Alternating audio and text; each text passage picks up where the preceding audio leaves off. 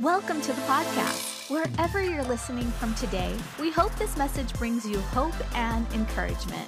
If you want to share what God has done for you, you can email us at saw at rttnchurch.com. That's S A W at rttnchurch.com. SAW stands for Signs and Wonders. And what better way to display God's power than through your testimony? Let's get right into the message. I want to preach about a man named Philip. I want to preach about a man named Philip. And I want you to go into the book of Acts 21. Look with me, please. This is the story of Paul headed to Jerusalem on what would be his last missionary voyage. And he is headed to Jerusalem, but makes a pit stop in a place called Caesarea. I will remind you, Luke wrote the book of Acts. Many believe that most of what he saw in the book of Acts was an eyewitness account as he traveled with the Apostle Paul. And Luke is writing, and I want you to look at verse number seven. When you got it, say amen.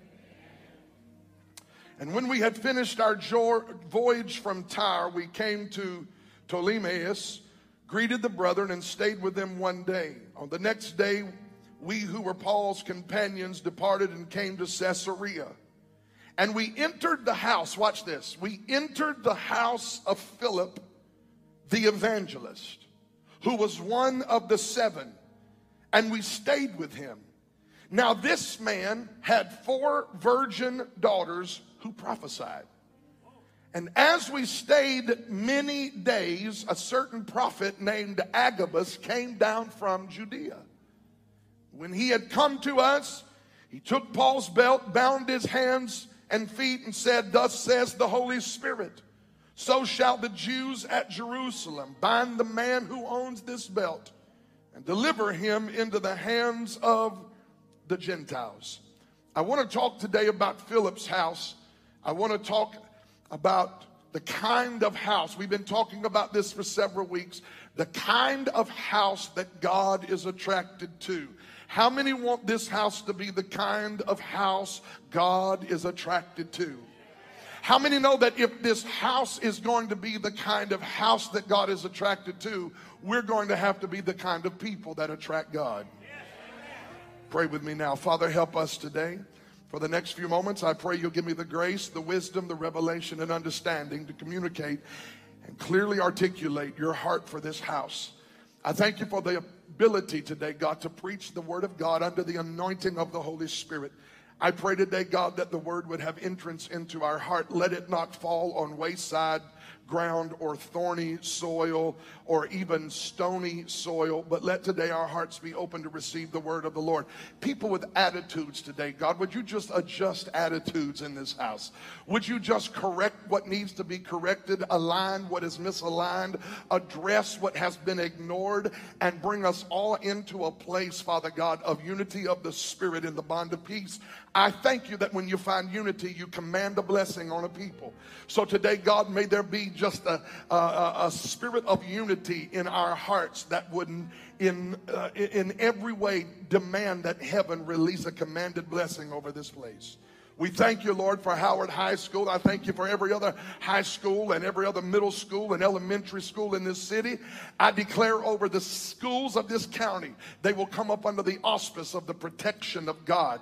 I bind every demon spirit of malice, rage, hate, murder, suicide that would try to attack our children. May the hallways, come on, people of God, may the hallways of our school be filled with angelic hosts now. I call on angels to come to Howard High School right now.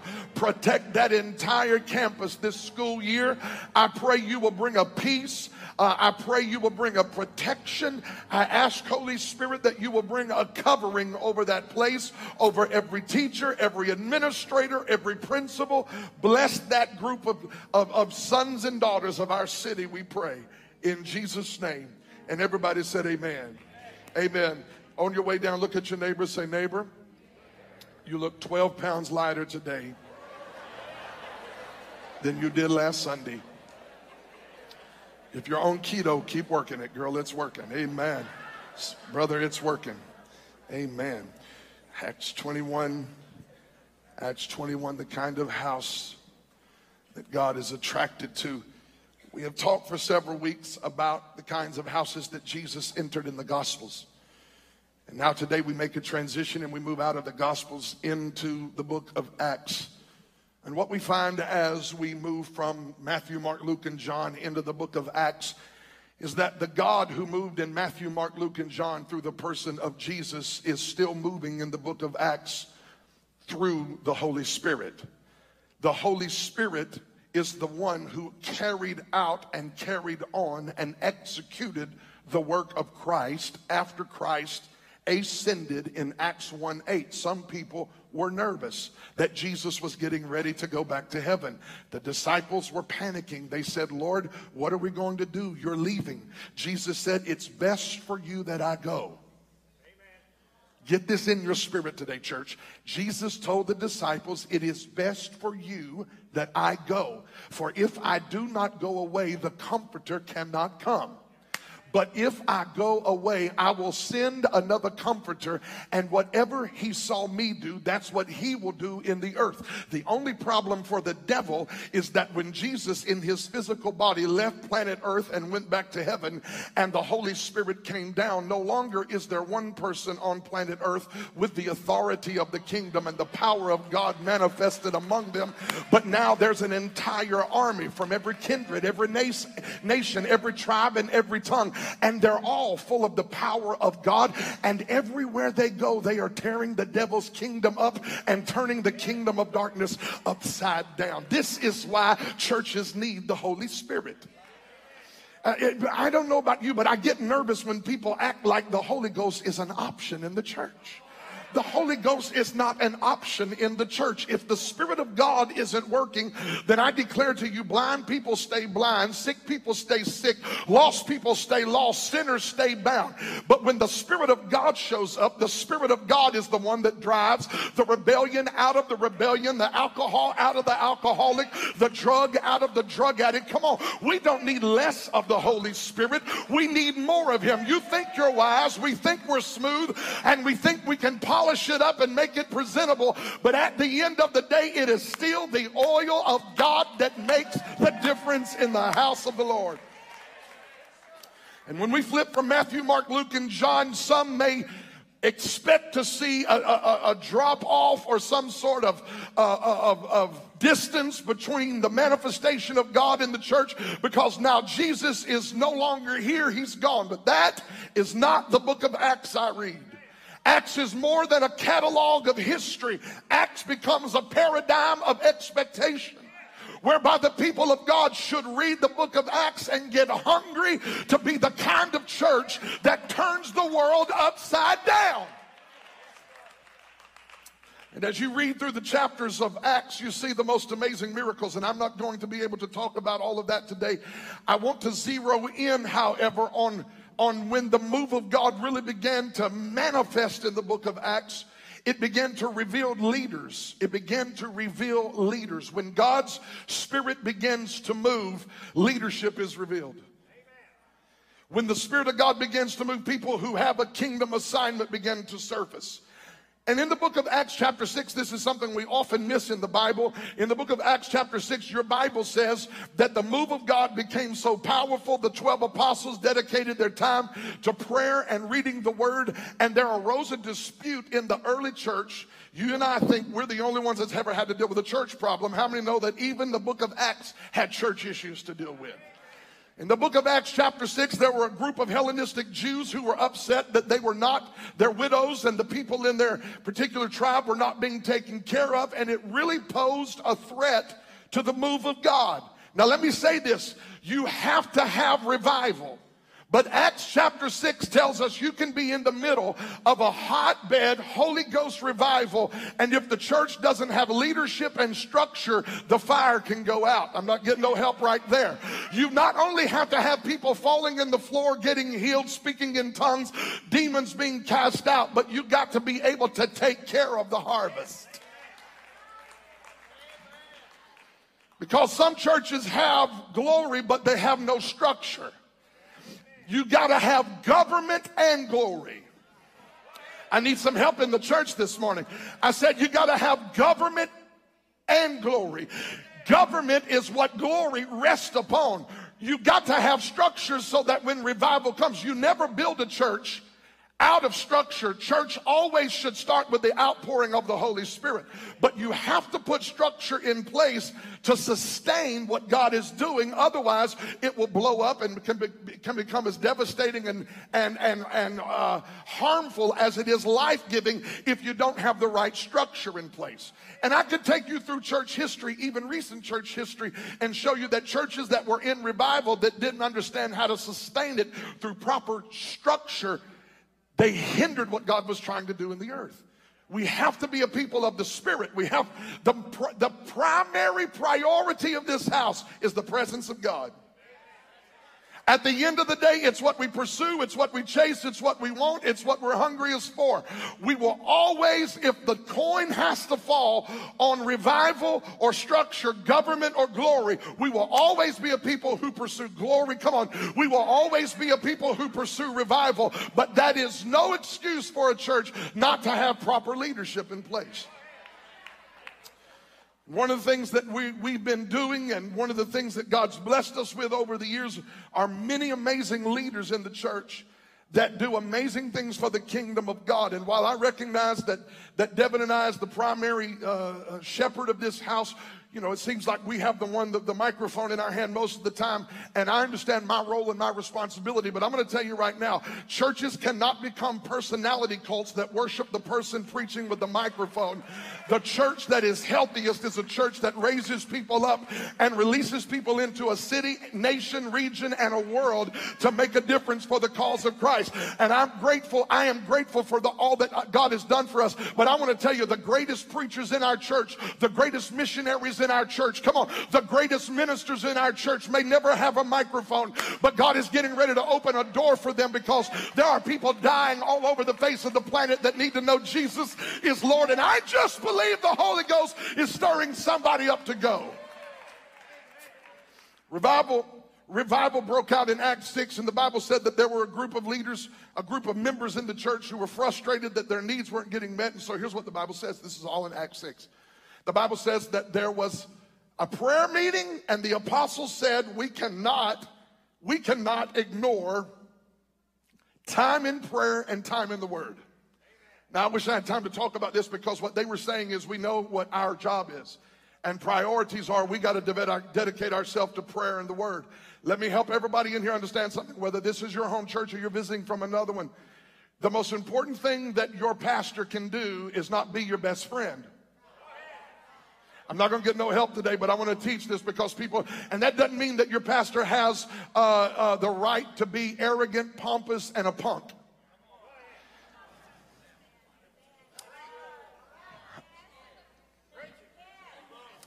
I'm letting it sink in because some of you are like, seriously? We thought that preachers were arrogant. That's the problem with the pulpit and why there's such little respect in many places for people in the pulpit. It's because you're so holy and so powerful, you can't even say hi to somebody at the mall. And you pastor 12 people and got six bodyguards and nobody can touch you. Let me help you understand something. Shepherds ought to smell like sheep. Say amen or something. I mean, Jesus touched the people, and I know you ain't him. The apostle said, We got to pray and stay in the word. If the pastor's having to mow the grass, somebody's watching me and I'm going to help you right now. If the pastor's got to mow the grass, clean the bathrooms, clean the kitchen, clean everything, do everything, he's probably got not got enough time to take care of prayer and the word. And if the man of God isn't praying and reading the word and the woman of God isn't praying and reading the word, I don't care how much you like them, they're not walking in kingdom authority. If this house is going to operate in the oil, I've got to be able to stay on my face and stay in the book and the, oh, come on in here, somebody. And I'll never forget several years ago. This has probably been eight years ago, nine years ago. I mean, I knew everybody, and there were two or three hundred people come to the church at that time, and I knew everybody, and I went to everything, and I I come to the conclusion one day. I I don't know if I'm paying enough attention to my prayer life and my family. And I, I had to get up and tell the church one Sunday, I can't come to every ball game anymore. I can't come to every graduation anymore. I hope this is okay for you. I'm getting some stuff off my chest while I preach today. I've got to do what God called me to do so that the house operates in the oil God called it to operate in. And in Acts chapter 6, the Bible's very clear. The apostles knew their role. They had to pray and stay in the word. And, and at the same time, they knew they had to address the needs of the church. So, what is the cue? None of this is my sermon, but it's good on the way to it, right? What is the cue for, for a church that is growing, a church that is exploding, where the power of God is moving and souls are getting saved and the church is multiplying? and you got 12 men called the apostles who are overseeing the church at Jerusalem, but you got needs in the church that are not being addressed and met. Here's what they did they had a prayer meeting and they appointed seven people. They called them deacons. Say deacons. Deacon is not a title, deacon is a responsibility. Now, I know we got deacons in our church, and I'm, I am grateful. We have some amazing uh, deacons and deaconesses in our church. Amen. We have some leaders in our church that are amazing people who help us, and, and we've got we've got uh, uh, uh, ministry elders in our church that help us, and I'm so grateful for for every one of them because without them, you could never carry the work of the ministry alone. And if the apostles are going to stay in prayer places of prayer and stay in the word, they've got to appoint leadership to get the job done. So the Bible says in Acts chapter 6 that the 12 apostles prayed and fasted and sought God and they looked for men who were full of the Holy Ghost, who were full of wisdom, and oh, this is amazing men that had a good report. I'm going to walk around for a minute.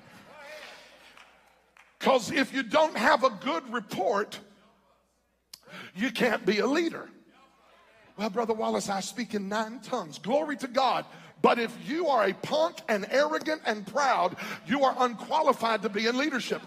I don't care how many spiritual gifts you have. Giftedness is not what qualifies you to lead in the house of God.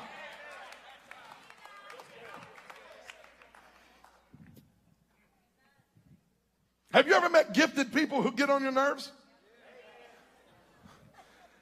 People who, if they just had a touch of humility and kindness, can we preach on kindness for 30 seconds this morning? Where is the kindness in the body of Christ? Why is everybody so mean and mad sometimes? I mean, you go to you go to places and, and I, sitting this past week, I was sitting this past week in a restaurant and saw the ugliest demonstration of humanity, only to find out the person went to church. Not here. Because I'd have fixed something right there in the restaurant. Hallelujah. But it's just this attitude. We're just always uptight and, and we, listen, be nice. Be kind. It's a fruit of the Spirit. They had a good report with people. So the Bible says, watch, and this is all just going to where we're going. The Bible says that they appointed seven men to serve. One of those seven men was a man named Philip. Philip was one of the original seven deacons of the Jerusalem church. Watch this, who did nothing but show compassion and take care of the body. You have a need? Let me serve. The community have a need? Let me serve. The word deacon means servant. In fact, it comes from the Greek word diakonos, which, which, watch, a deacon is literally someone who has a will, but their will is swallowed up by the will of a greater. A person who is saying, you know what, my preference, my agenda, I got one, but it becomes second to what God wants for my life. A servant. Can we just have some of those kinds of people in the kingdom of God again. People who say, you know what, I've got a will, I've got a cert, I've got a heart, I've, I've got a preference, but at the end of the day, you save me, God. What do you want me to do with my life? I'll do whatever you want me to do, serve whoever you want me to serve, and go wherever you want me to go. Philip started as a servant. Now, you understand this if you keep reading the sixth chapter of Acts persecution breaks out against the church at Jerusalem. And a man named Saul starts attacking the church. And the Bible says that, watch, when persecution broke out in the church of Jerusalem, go read Acts chapter 7 and Acts chapter 8. When revival, when, pardon me, when persecution breaks out in the Jerusalem church, the Bible says that the church was scattered all over Asia, Judea, and Samaria. Now, I don't want to get bogged down with this, but I do want to tell you that sometimes the church's greatest enemy is comfort. And I want to make sure in this house that as we get in a groove and we get settled into what God's doing here, and you know, we've come through a very significant season of transition, and I, I really feel like God is starting to add momentum to the house and that God's blessing and we're getting fresh vision. I just want to make sure everybody in this place understands comfort is good, but it's never a promise for a kingdom advancing church. And there are some churches who get so comfortable that if they're not careful, God will allow a season of, of persecution to come to scatter and send out those that should have been sent anyway.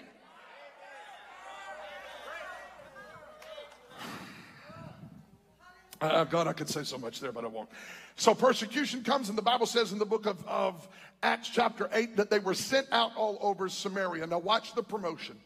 I'm going to, I'm talking today about Philip's house. Say Philip's house.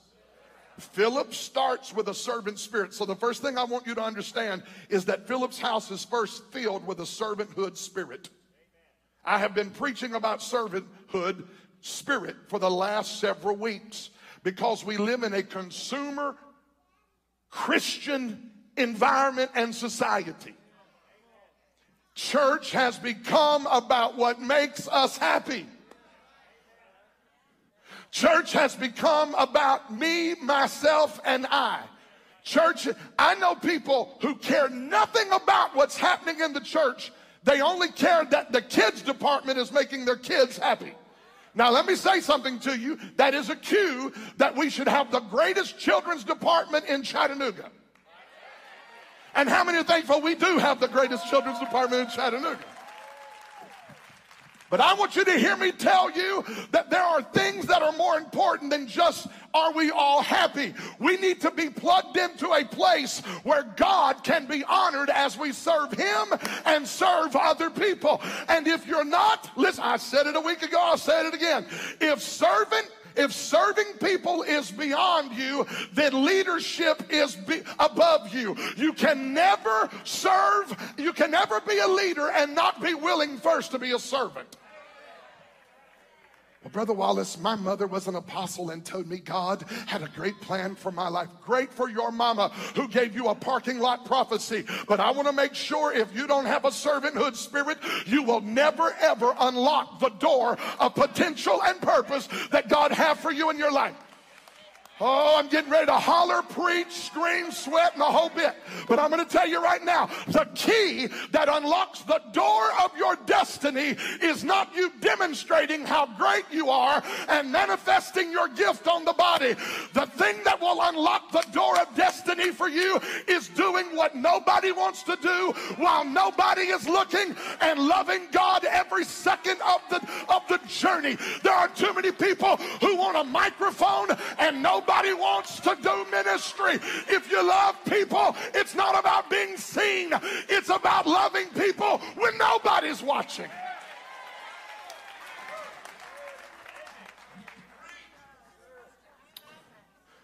So we come to church and Tobin, Jojo, children's ministry, come on. It's all about me. And then the people who don't serve have the unmitigated gall to be the first one to complain. I'm getting ready to crawl up on this TV and preach right here. You are mistaken. This isn't about me and you. This isn't this is about him and people. Serve. Philip was a servant before he was anything else. Then persecution comes, scatters the church all over Samaria, Judea, and the, and the region round about. And the Bible says this And Philip went down to Samaria and preached the gospel. Ah.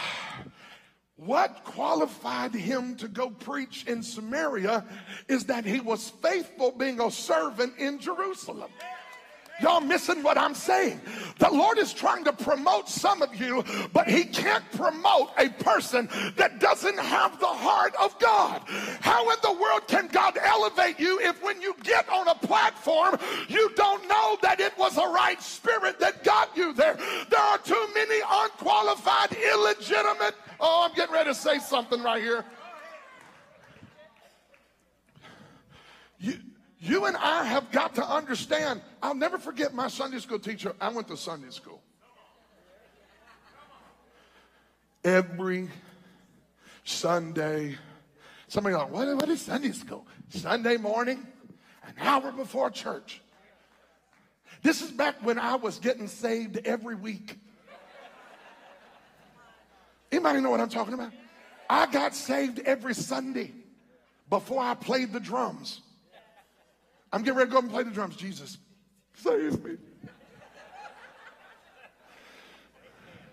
I'd be sitting in Sunday school. I'll never forget one Sunday, my Sunday school teacher, Stan Gunther, looked at me and he said, Last night I had a vision of you, Kevin. He said, You walked through the smallest door, just a little door in the dream. And he said, You walked through that door, and then there was a little bit bigger door. And you walked through that door, and there was a little bit bigger door and you walked through that door, and there was a little bit bigger door. And then you walked through that door, and you kept walking through small doors, and they got a little bit bigger until one door you walked through was so huge. But it started with a small door.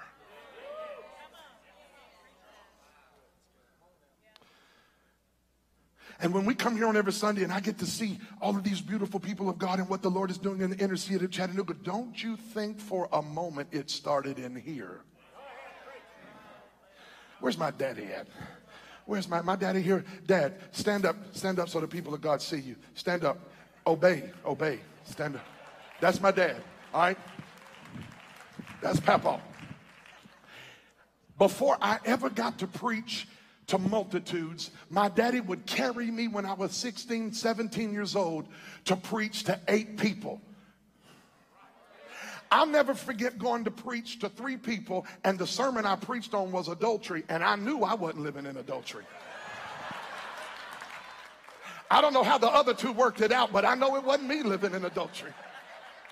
Y'all not helping nobody today. I remember this past week I went to preach in Memphis and, and, and we had a marvelous time. The power of God moved on my way home. I said, Chris, I want to go through Hollywood, Alabama because I want to see that little church where I preached my first revival. My first revival was about eight people in the middle. I got my start in Hollywood. Hallelujah. I preached in Hollywood, Alabama to eight people, two of which were my mother and my father. And I had an electric blue polyester suit with two-tone black and white shoes. And the, and the suit was so loud, it looked like it ran on double A batteries. And I got up there every night and I preached my brains out to eight people for six nights. And I know my daddy was saying, why in the world we driving two hours to preach? Because, daddy, I got this little door right now in Hollywood, but oh, but I see something coming down the road in Chattanooga. And and if I'm faithful in a few things that don't seem very significant, God's going to open up a door. I need somebody in here to help me preach. If you'll be faithful in serving, God will turn a key called destiny and open up a door no man can shut. I feel like praising God in this church. Slap your neighbor, say, neighbor, be, neighbor, be faithful.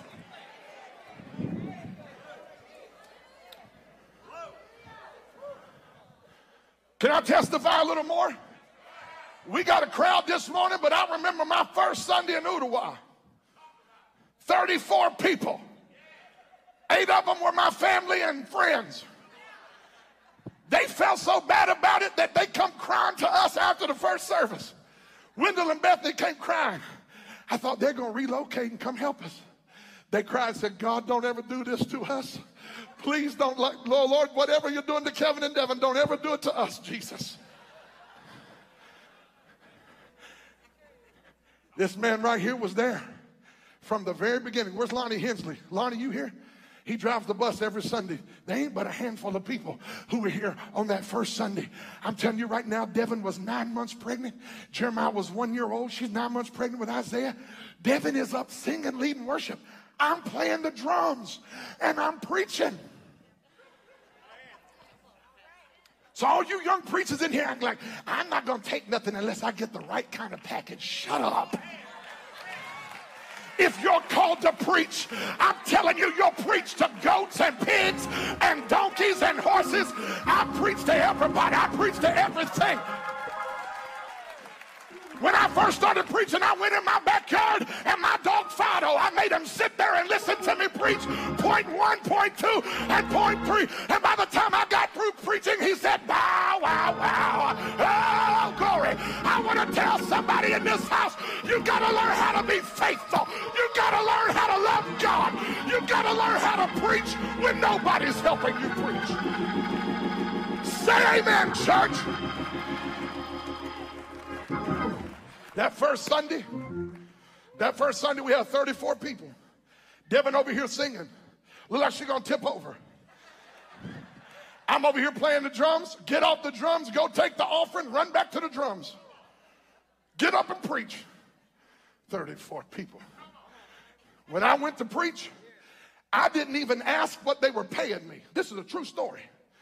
I'm, I'm helping a young preacher in this room today. Well, I need to know my package. I didn't know my package. The Holy, when I drove down on the property, the Holy Ghost said, This is where I'm sending you. That's all I needed. I went to Bilo and got a job application. I said, I worked three jobs to pastor this church. 34 people. We didn't have the money to pay the bills. I walked in that first Sunday and lo, I'll never forget it. She slid my first paycheck across the desk. I didn't even know I was getting one. She left the room. Never look at a check somebody gives you while they're in the room. She left the room. I turned the check over. I called Devin. I said, Devin, you're not going to believe this. Now, you have to understand something. When I say door, little doors, first one I was was a little associate pastor at a church in Athens. And from there, God sent us to Ooltewah to pastor 24 people. When I walked in there, I had no clue what I was going to make. I didn't ask. And I'm not telling you this so you say, oh, my pastor is something else. I'm telling some young preachers this so you keep your priorities right.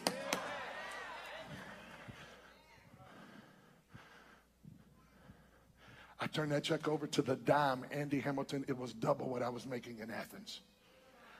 I called Devin. I said, Devin, look what the Lord has done. You said double. It wasn't that much at Athens, trust me. What I'm trying to tell you is when you take steps of servanthood and faithfulness and you stop worrying about who gets the credit, you know, it'd be amazing what we could do if we'd stop worrying about who gets the glory. Not unto us, not unto us, but unto you, O Lord, be the glory forever. Philip was a servant but servanthood turned the key of destiny.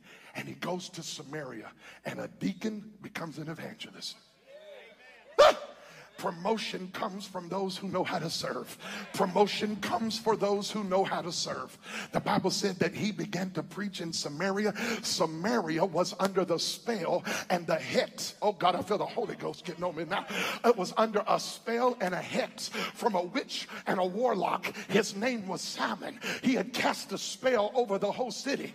The whole city, whole city was mind. Their mind was bound and they were trapped in the magic and the and the mystery and the persona of this man Simon. The whole city was under a spell. Nothing was alive. Nothing was growing in the kingdom. Nothing was moving. But when a man with a servant spirit got down into a city that was full of the devil, Jesus was getting ready to show that city that one deacon full of the Holy Ghost is more powerful than a witch and a warlock who keeps releasing a curse. I don't know who I came in here to preach to, but for about the past two months, I keep feeling like God is giving us victory over the realms of darkness in this city. I don't know who knows what I'm talking about, but I came to tell you, you cannot curse what God has blessed.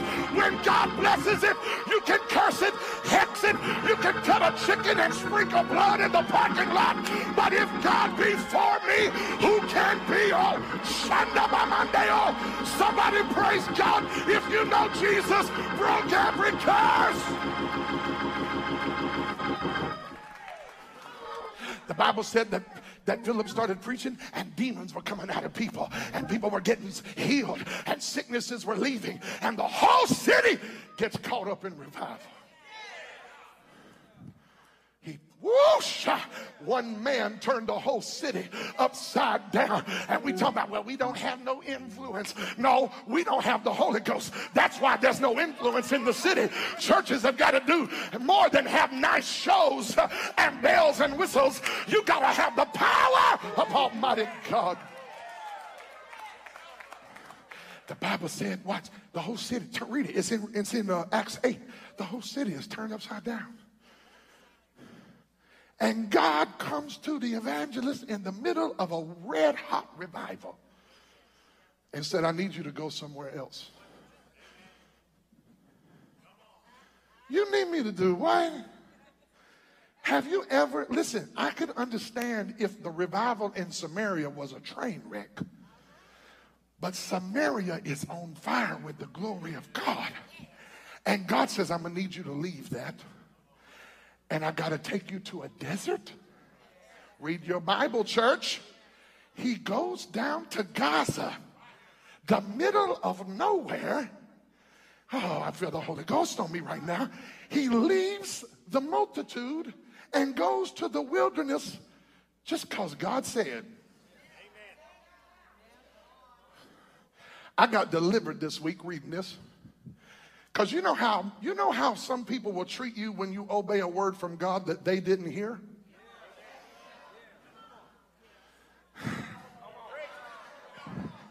Have you ever had God tell you something that he didn't bother telling your best friends? And you acted on what he said because you heard what he said, but other people who just knew you, who didn't hear what you heard, start thinking differently about you because you obeyed something you heard that they didn't hear. Philip, why are you going down there? Philip, you are successful. Philip, the whole city is turned upside down. Everybody getting saved. Demons are coming out of people. Sicknesses are being healed, and you're leaving over one word? Can you confirm it 21 days, God? Before I leave this, can you give me 18 confirmations, Lord? Y'all know that's how we are. Come on. I need a confirmation. I need a confirmation, Lord. One word.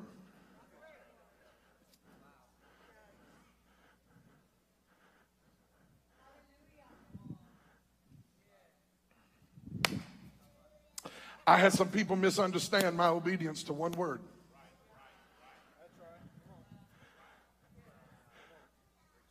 But it only took him one word to send me to Ooltewah. I didn't have to have confirmations. When he spoke, I knew it. And when he told me to do something else a year and a half ago, I didn't need 14 confirmations. The same voice that led.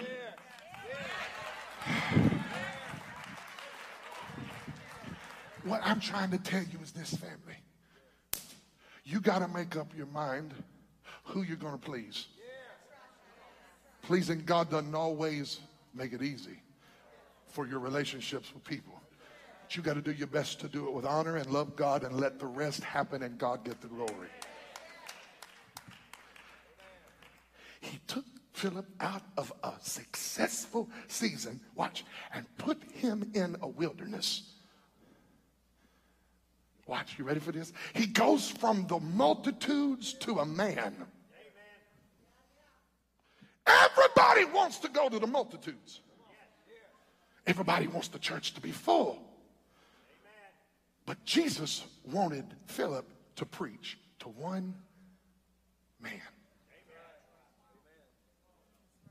So he gets out in the middle of a wilderness and he leaves the multitude. See, because watch, not only can you be a servant, but if you're a real true evangelist, you don't do it for crowds.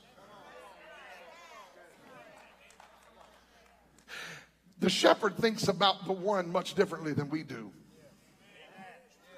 Because the problem with us in this modern day thing we call the church is that we think noses means more nickels. I like it when I offend half the congregation in one statement. We are possessed with a spirit of mammon. We build churches not according to what the Spirit is saying, but according to how many nickels and noses will we attract. I'm gonna preach. You got to be real careful that you do you understand what happened when Philip left the multitude and went to the wilderness for one person? He goes into the wilderness. This is all in Acts chapter 8. We're getting to Philip's house, but you got to know what kind of house this is. This is a man who was a deacon, a servant at first, then became an evangelist. He turns an entire city upside down, and God gives him one word I need you to go to the wilderness the desert of Gaza. He goes down to the desert of Gaza, gets there, and he's going, Okay, what do you want me to do here? And here comes, ready for this? An Ethiopian eunuch. One dude riding a chariot. Come on, that was an Ethiopian brother. You know that chariot Y'all, for real, come on in here. He had spinners on that chariot. Y'all know I'm telling the truth. Somebody smile, come on. He had 18s on the back of that chariot, Quantel. Come on, man.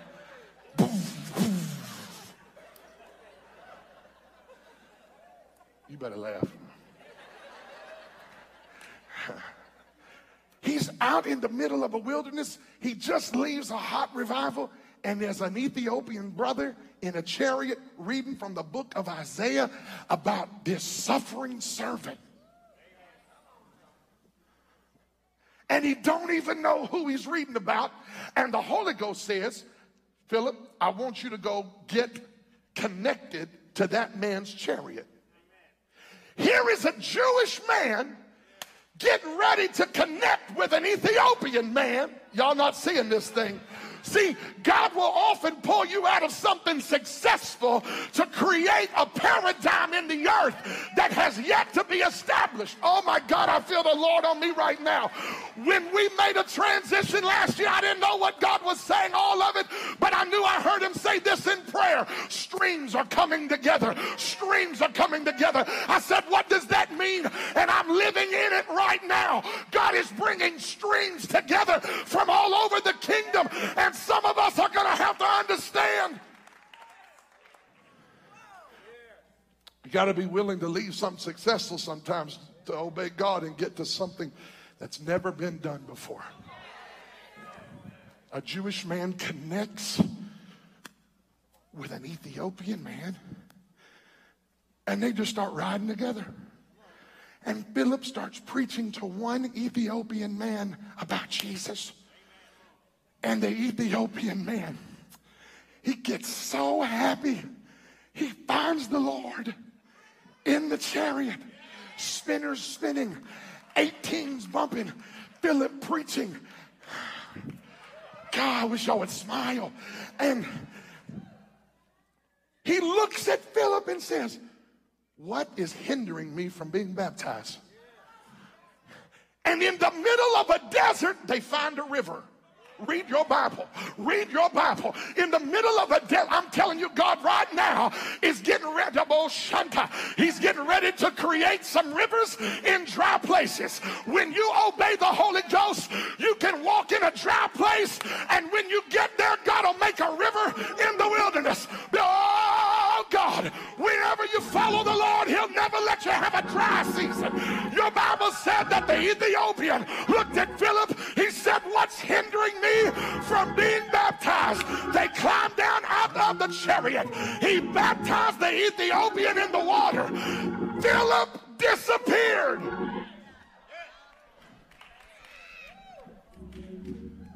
Give me a Bible. Give me a Bible. Y'all don't believe me. I could have got mine. I didn't mean mine. I wanted to steal yours. Watch. My fault. I don't have my glasses, so I'm going to have to hold it real close. At, uh, Acts 8. Thank you. What does hinder me from being baptized? He answered and said, I believe that Jesus Christ is the Son of God, said the Ethiopian. So he commanded the chariot to stand still. Philip and the eunuch went down into the water and he baptized the Ethiopian eunuch. Now, when they came up out of the water, the Spirit of the Lord caught Philip away.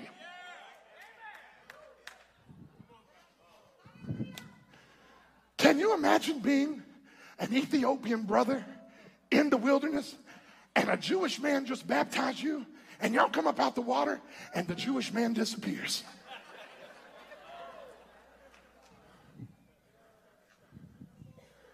But do you know what? That, that Ethiopian didn't get preacher religion. Because when Philip disappeared, the Bible says the next verse, but the Ethiopian kept his joy.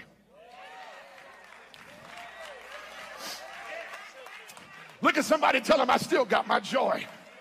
Oh, yes, I do. My favorite preacher may have fallen, but I still got my joy. My favorite bishop may have left, but I still got my joy. Some of you got to learn how to keep your joy. Your joy is not just tied to somebody, but your joy is tied to a kingdom. And I want to remind you, you're still a citizen of the kingdom of God. He kept his joy. Now, watch this. You don't get this out of the Bible, but if you read extra biblical church history, here's what you're going to find. This is a fact. The one man that Philip went to the desert to preach to from Ethiopia went back to Africa and started the church and turned an entire continent upside down. Well, why in the world would the Lord call me out of Samaria to preach to one Ethiopian? Because God has got his mind on an entire continent. And if you'll be faithful to go where nobody else wants to go, God will give you the influence to shake a whole nation. My God, somebody help me preach. I'm telling you, I feel like God is about to raise up sons and daughters out of this house that will go minister to the one, and the one will turn the whole nation upside down. Now, watch. Okay, so see how far we get into this. That this house of Philip is one of servanthood, it's one of evangelism. Well, you know, Brother Wallace, I'm just not called to evangelism. Actually, you are. Saved people are called to the ministry of reconciliation. You do not get saved and have the privilege of letting me do your evangelizing for you. Well, I'm just introverted. No, it's a lack of boldness. And the only reason we lack boldness is because we're not full enough of the Holy Spirit. If you get filled with the Holy Spirit, God will turn an introvert into a devil's worst nightmare. Well, I'm just quiet. You're quiet until your cup runs over. If your cup ever runs over, you can't keep it in. Well, I said I wouldn't tell it to a living soul how he bought salvation and he made me whole. But I found I couldn't hide such love. Jesus did impart. Cause it makes me laugh and it makes me cry, sets my happiest soul on fire when God dips his love in my heart. Philip was a servant and was an evangelist.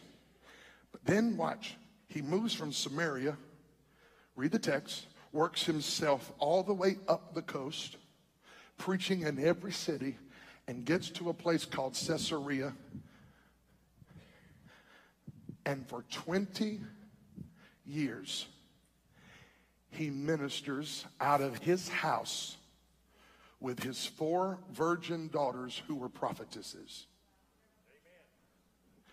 This is, don't miss it. This is a house of prophetic evangelism. Oh, my Jesus. Do you understand it's a house of prophetic evangelism? Philip is an evangelist. He has four daughters who prophesy. Oh, my Jesus, do you want me to do it? Yes, okay.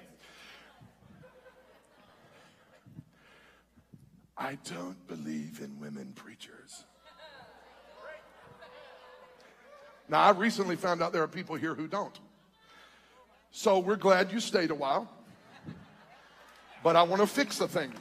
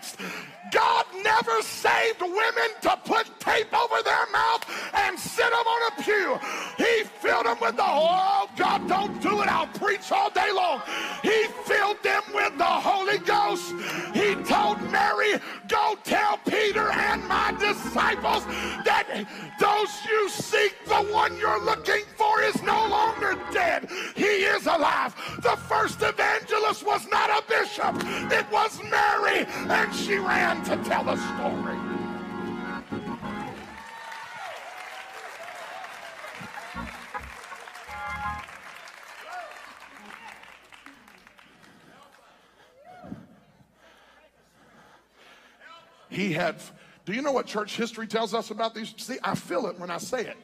I feel that, that thing. You're trying to endure to the end this one sermon.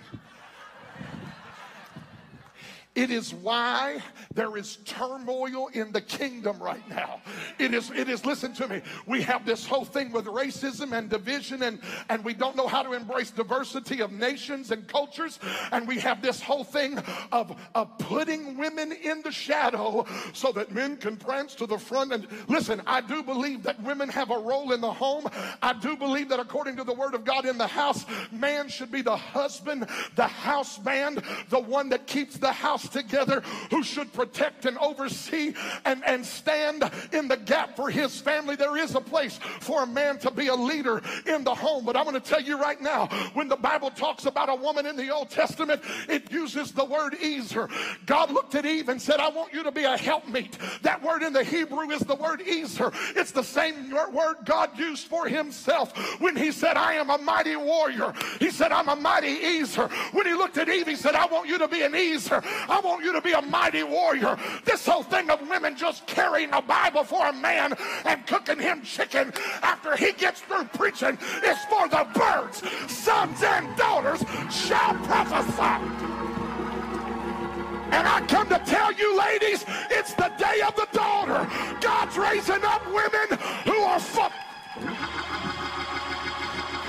full of the Holy Ghost as your bishop and your pastor, I release you to prophesy. God.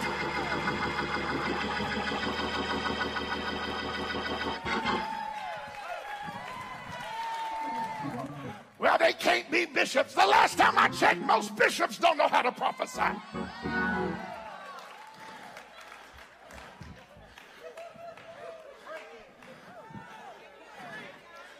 This is a day of This is a day when God is unlocking the mouths of Deborahs.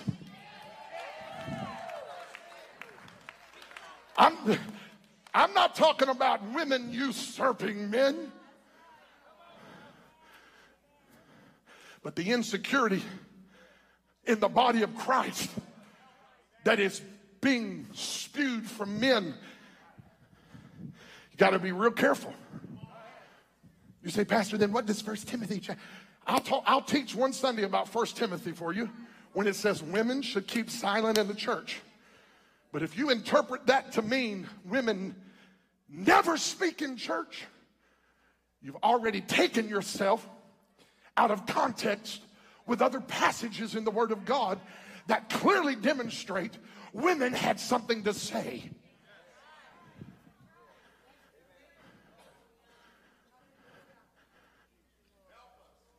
I'm trying.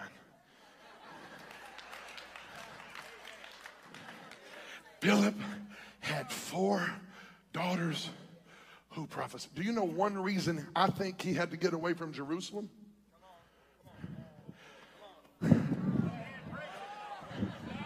Because I'm not sure Jerusalem knew how to handle the daughters.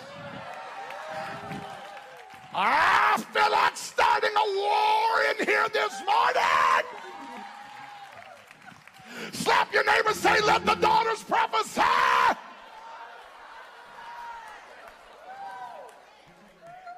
I got men right now getting real nervous. Oh God, not my wife, not my wife, Jesus, Holy Ghost not my wife. Yes, your wife, your little biscuit cooking fingernail having perm wearing, weave wearing, extension wearing wife is getting ready to get filled with the Holy Ghost. God is getting ready to raise up daughters who will prophesy.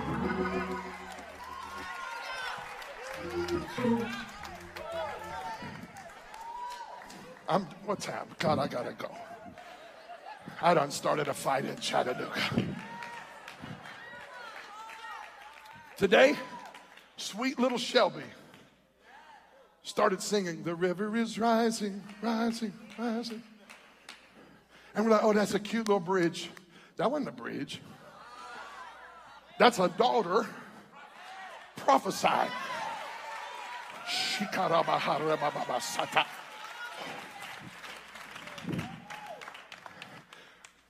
If you want me to walk you through the word, I can tell you how the Bible called Miriam a prophetess.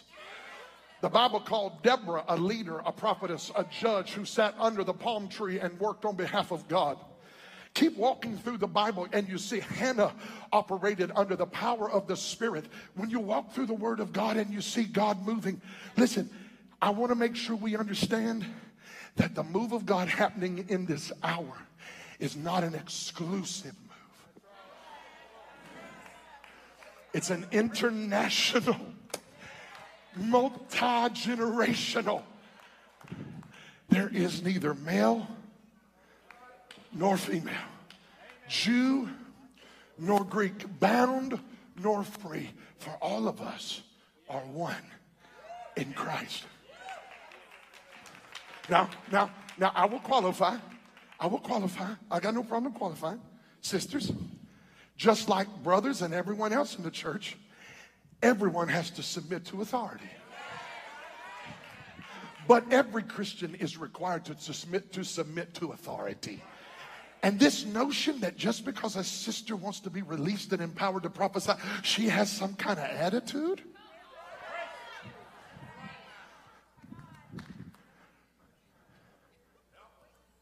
Where's my towel at? I'm sweating and hollering and stuff. I, I recently got into a little conversation with a, a bishop. I am a bishop, so I know what a bishop is.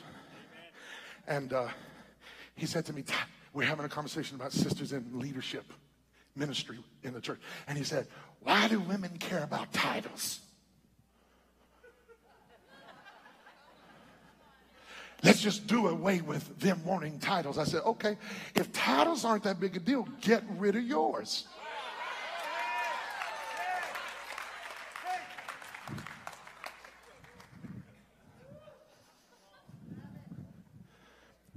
I'm not here to argue whether women can be a bishop or not. I'm here to say you can't shut them up.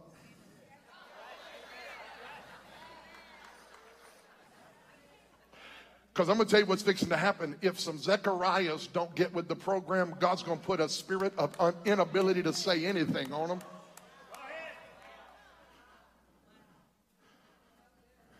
It's heavy.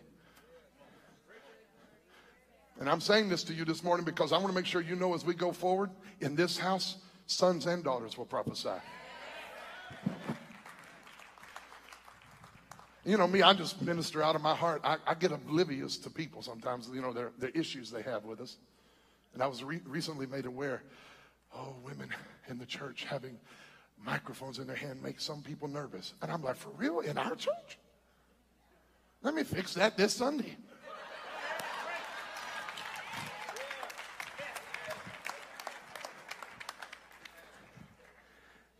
Men, spiritual fathers need to provide the kind of home that release their daughters. And then I have someone, I, there, there are theologians who believe that they prophesied every now and then. The problem with that is the participle in the Greek doesn't agree with that kind of presupposition. In the Greek, the, the participle is they were continually prophesying. Philip had four daughters who continually operated in a prophetic anointing. Amen. Now, here's what here's my point. Uh, Brian, help me. I'm, sw- I'm I'm changing right here. You have this father who has an evangelistic thrust and a servant heart, who raises four daughters who are very different than their father. Can you imagine being Philip the deacon? Philip the evangelist? And then everybody's like, hey, can we come to your house? And you walk into his house, and the daughters are like, the Spirit of God is showing me. Philip's house was swirling with prophetic activity. Do you know why this generation that we're sitting in right now is getting ready to walk in a dimension of glory that our forefathers never walked in? Because the prophets are coming. Well, I don't believe in prophets. That's why there's no power in the church. The only thing we've ever honored in the church in the last hundred years is pastors. And the church has become so pastor heavy the problem with that is when Jesus built the church, he gave five gifts to the body of Christ apostles, prophets, pastors, evangelists, teachers for the perfecting of the saints. If all you like is your pastor and you never are exposed to the prophetic or the apostolic, you are not running on all cylinders. Everybody may like each other. Everybody may be happy. Everybody may smile. The church may feel good. But if there's no prophet, then sin goes unrebuked. If there's no apostle, there's no government in the house. And we've got to do more than just have good pastors.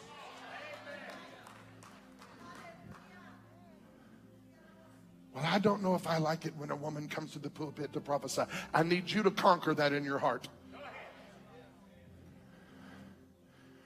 Because I had to conquer it in mine.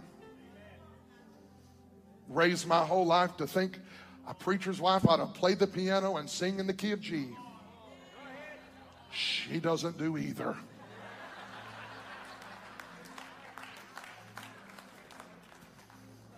Come on, Deb, sing. I'd rather pray. I didn't marry a singing wife. She can sing, she got a beautiful voice.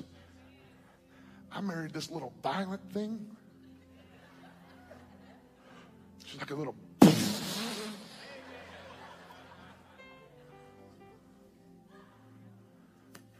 took me about eight years to stop trying to make her just my preacher's wife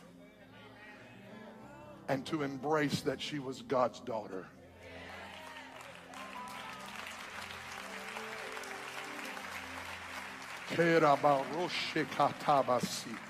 And I want every young lady in this room to hear me right now.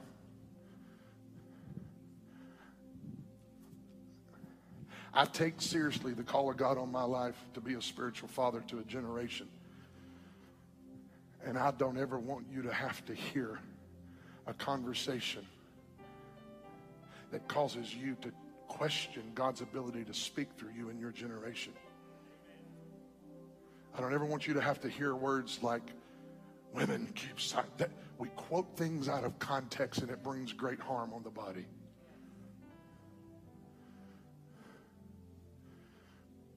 In this house, we're about to really, really go. Jesus said, Go ye into all the world. He didn't say sit ye, he said, Go ye. Two thirds of God's name is go.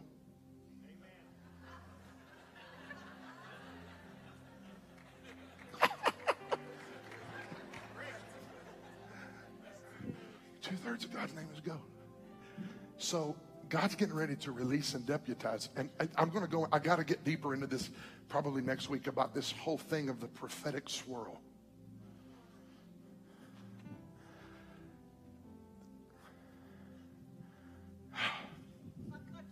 mm-hmm.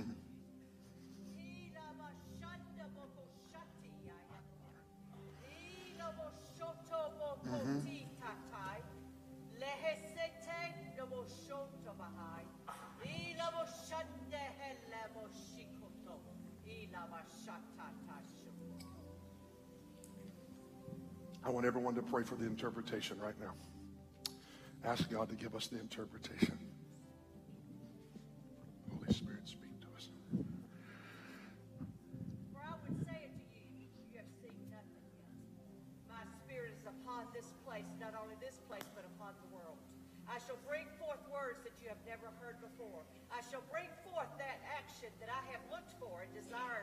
Among you, but you would not do it. But I say unto you that my spirit is among you, and it shall move upon you, and it shall bring you to a place that you've never been before. Jesus. But it is of me. So go forth. Go forth in my name, and I shall accomplish it. Thank you, Father. We receive your word this morning. Stand with me all over this room. Lift your hands to heaven right now.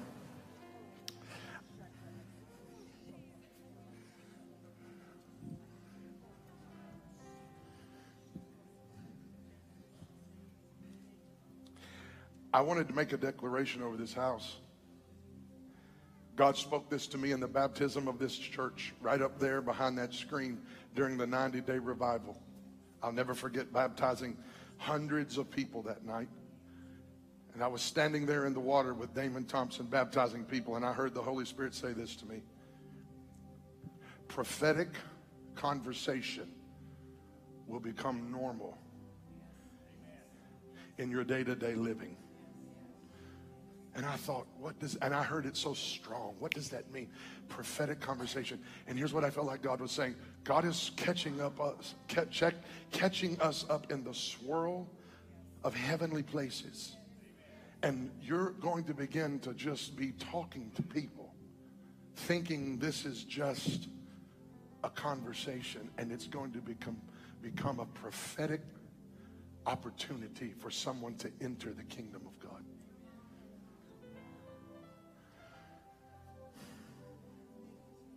Philip was an evangelist. His daughters were prophetic. When you get this thing together of prophetic evangelism, listen, church history teaches us that these four women, the four daughters of Philip, these four women raised the dead.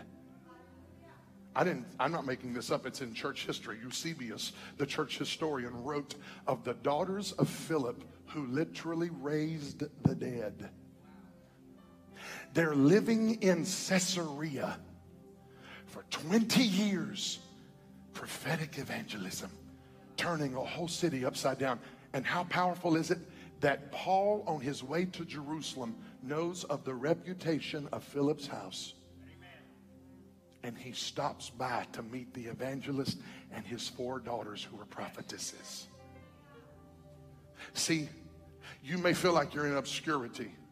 But when you have the prophetic swirl of heaven happening,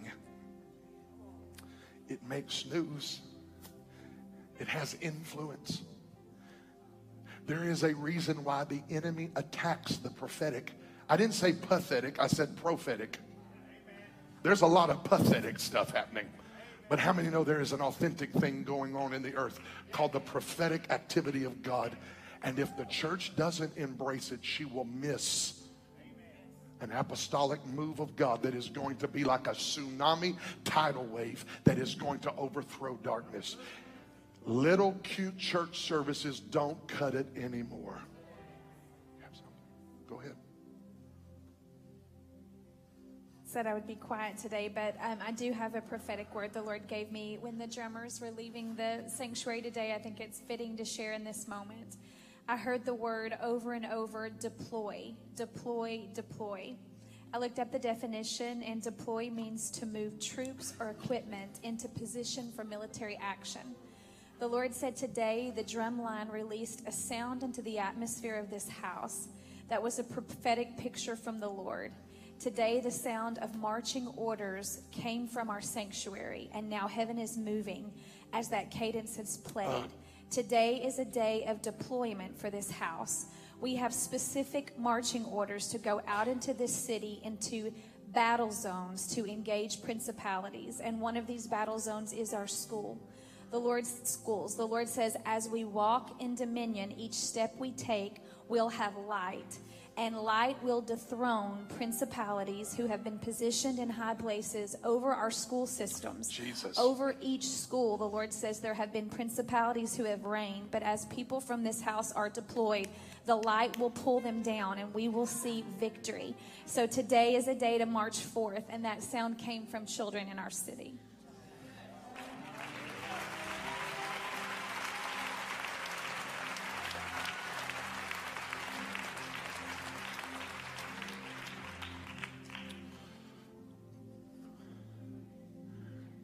Lord, let this house be a wineskin that can handle everything you want to pour in it. I pray you'll never have to wait again. It's like I see the Father wanting to pour something out, but he knows if he does it, it could destroy the wineskin. The Lord says it won't destroy it anymore. I can trust this house to receive it. If you want to become that kind of person that can just take what God is trying to do in this generation and you want to be a good steward of the outpouring of God, throw both your hands up right now. Throw both your hands up. We say yes to you, Lord. We say yes to you today, God. We say yes that I lose sons and daughters right now. I lose sons and daughters right now. I pray the Holy Ghost of heaven would fill people in this place with the prophetic unction of God people who never prophesied in their life. There are some sisters in here. The Spirit of the living God is getting ready to bubble up out of your heart. And I'm not talking about it just in church this morning, I'm talking about it as a way of life. There is coming an overflow of prophetic anointing on you. This is going to become supernatural in ways. God's going to begin to show some of you sisters things going on in people's lives, and it's going to just break the heavenlies open over them. There's some evangelists in this place. God's going to take you beyond just evangelism into this prophetic evangelism thing where the witness of the Spirit, the sensitivity to the Holy Spirit is going to cause great effectiveness on you. You're, you're not ever going to preach like I preach. You're not going to have to preach like I preach. It's this prophetic evangelism. It's just sharing one or two little sentences that the Spirit of the Lord is going to give you. I feel the Holy Ghost rising. It's just one or two little sentences. God's going to show you about somebody that's going to open a door, chains. Makasobarabashaya. Mary O Karababashandarabasa. Oh, the Holy Ghost, the Holy Ghost. Lift your hands, He's here. The Spirit of the Lord, the anointing of God's Spirit is coming upon you right now the anointing. I'm not just saying this. I don't say this every Sunday, but I, I felt like in prayer this whole week that God was going to let prophetic swirls. Uh, shh, Lift your hands, church. Lift your hands, church. Some of some of us, there's a religious thing God is tearing off, and He's putting in a kingdom, a kingdom wineskin right now. I release this house. Chattanooga is going to hear the word of the Lord. Chattanooga is going to hear the word of the Lord a prophetic anointing that is going to shape a city in the name of the Lord. And I see this happening in other churches.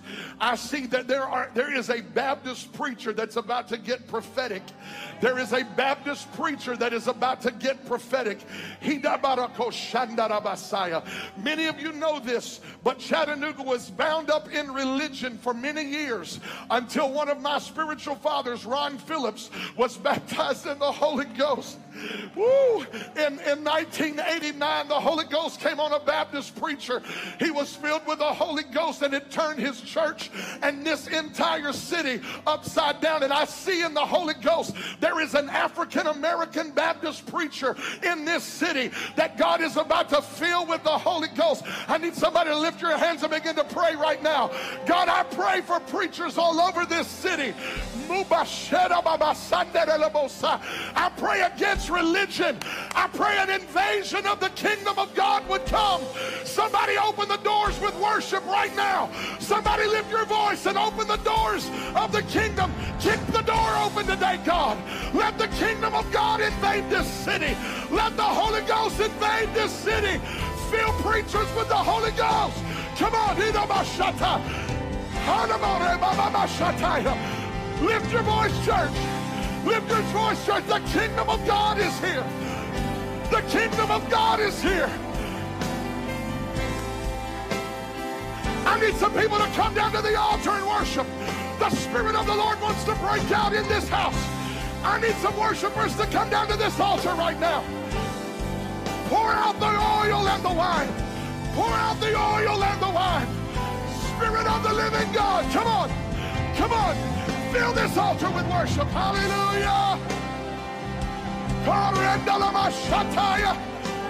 I loose the daughters. I loose the daughters. I loose the daughters. In the name of Jesus. Oh,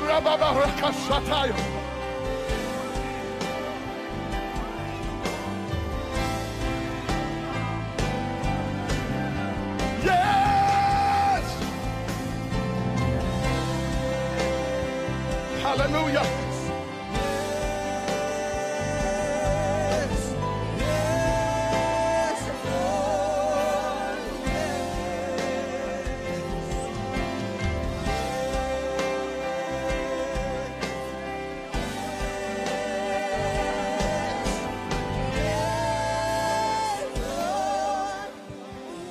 I know it's really late and we got another service to get in here. But last night in intercessory prayer, the Holy Ghost said the doors of the kingdom are going to be kicked wide open today. I need somebody to become that worshiper. See, worship is the hinge the doors open on. I need some of you to all your hinges open up your mouth right now. You you may have never done this before, but I need you to welcome the King of Glory in this room right now. Come on, lift your voice. Lift your voice. I loose you in the name of the Lord. Yeah! The language of the kingdom.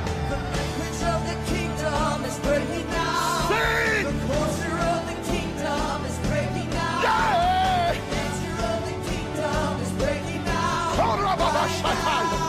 Receive the Holy Ghost. The healing of Receive the Holy Ghost.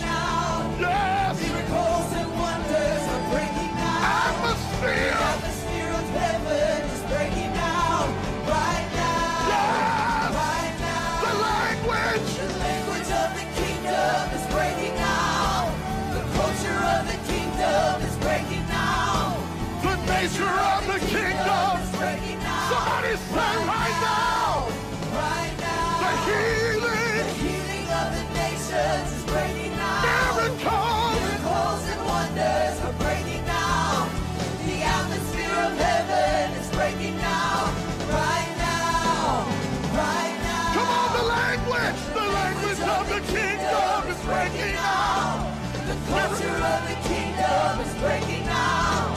The nature of the kingdom is breaking now. Right now. Right now. The Healing. healing of the nations is breaking now. Miracles and Miracles wonders. and wonders are breaking now. The atmosphere of heaven is breaking now. Right now. I need some help. I need some men to get these curtains and move them out of the way. We'll try to move them back before second service. But last night I told the prayer team we're going to touch and pray over every seat. Even though right now, because we're in two services, the middle section is the only section we feel. I declare the harvest is coming. I declare to it's time to expand our tent, pull up the pegs, increase is on the way. I want somebody right now to lift up a mighty shout of praise. Come on, get some strength, Zion. I said, lift up a shout of triumph. Lift up a mighty shout of triumph. The King of Glory is coming to Chattanooga. The language, come on. The language of the kingdom Lift up your worship. now. The culture of the kingdom is breaking now. Yeah.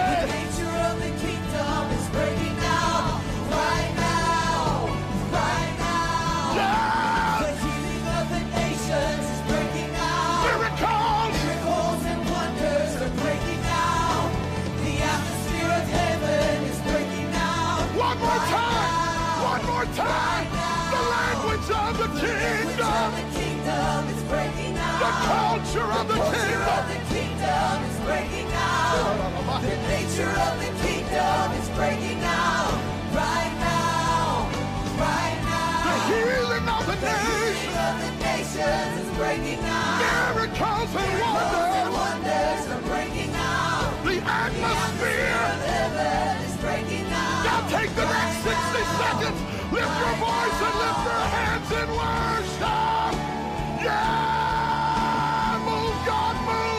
Rabashaya. Burn, fire, burn. Shandarabasataya. Oh, glory of God, we thank you, Lord. Woo. Oh, yeah.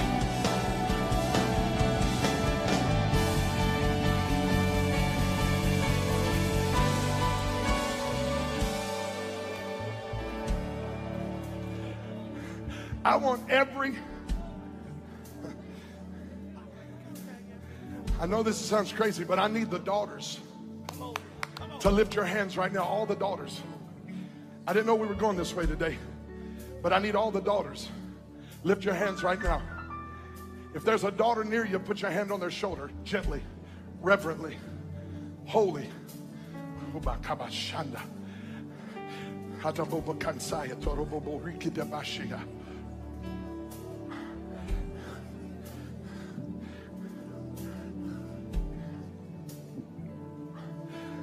I release you now. I release you now to operate in this prophetic grace, this grace of the Bokaman Sayate. Sister, you don't have to shout loud and preach loud to be prophetic. Some of you are going to be very graceful. I mean, it's.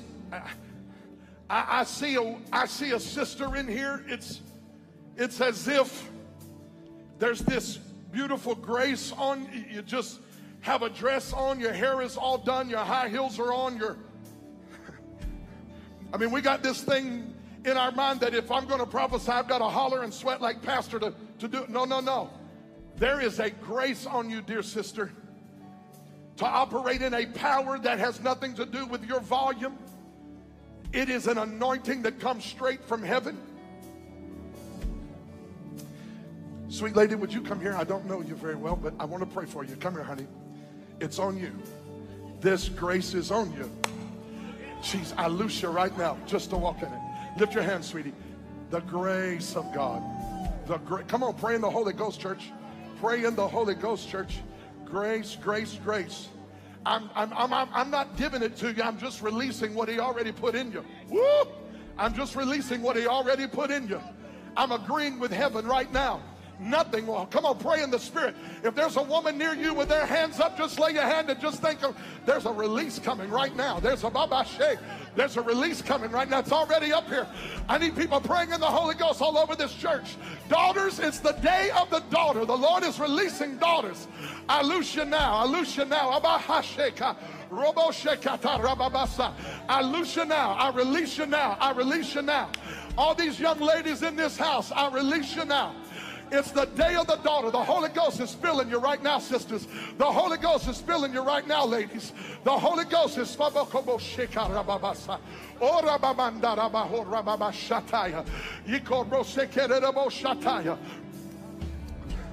Hallelujah. Hallelujah. Grace, I release you right now. I release you right now. I release you right now. Grace, grace, grace, grace of God. Thank you, Lord. Thank you, Lord. Oh, Bo Roshata. Jesus. Listen, there's a reason why Philip stayed 20 years in Caesarea and had great kingdom influence there. It's because there was a prophetic evangelism in the house with a servant spirit an obedient heart. This Philip is the man that served and obeyed and went where God told him to go. He had four daughters that were raised in this grace, and they become mighty, mighty, mighty prophetesses in the kingdom. I declare over this house we will not be trapped in a war over titles. This house will release sons and daughters to prophesy. I declare over you, teenage girls and young men, ladies and young men, you're going to prophesy over your generation. You're not coming into agreement with the realm of darkness. You're going to prophesy the word of the Lord over your generation. And darkness is going to back up. Do you hear what I'm telling you? Darkness is going to back up. Lift your hands one more time, church. Lift your hands one more time. Why would Paul want to stay there many days? Because he liked what was happening in that house. That prophetic evangelism. Jesus. You're going to turn cities upside down.